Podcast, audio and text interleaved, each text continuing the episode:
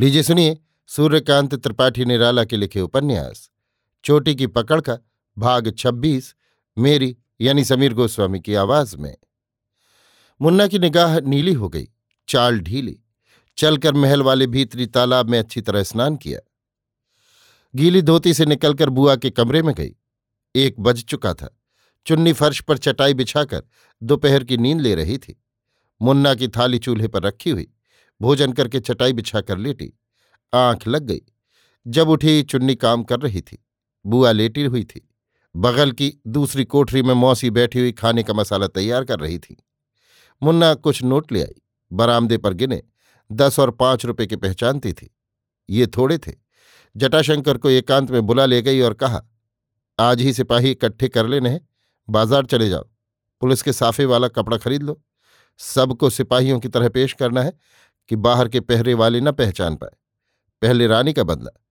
राजा से एक जवाब तलब करा लूँ, फिर खजानची की खबर लूँ। उससे क्यों तन गई? कट गया, फिर फांसा, मैं फंसी। इसका काम करना है। मगर अकेली रही तो इसको अपने रास्ते ना ला पाऊँगी।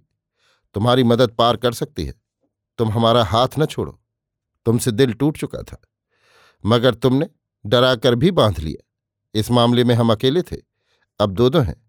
भेद किसी दिन खुलेगा, जब तक बच निकलना है या पुख्ता सूरत निकाल लेनी है। तुम हमसे मिले खजानची से भी। हमारा खजानची का यही हाल।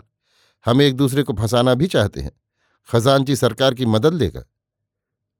पहले हमको भेद बतला दिया होता तो ना उधर का फंसना होता, ना इधर का। अब तो सारा संसार फंस गया। नहीं तो मतलब नहीं गट रहा था। रुपये रानी जी के पास नहीं। ये टेढ़ा है। टेढ़ा हो सीधा। बचत न थी अगर तुम बीजक रख लेते। कहो, बचत के लिए दे दिया? नहीं, मर्दानगी के लिए। अभी आप सुन रहे थे सूर्यकांत त्रिपाठी निराला के लिखे उपन्यास, चोटी की पकड़ का, भाग 26 मेरी यानी समीर गोस्वामी की आवाज़ में।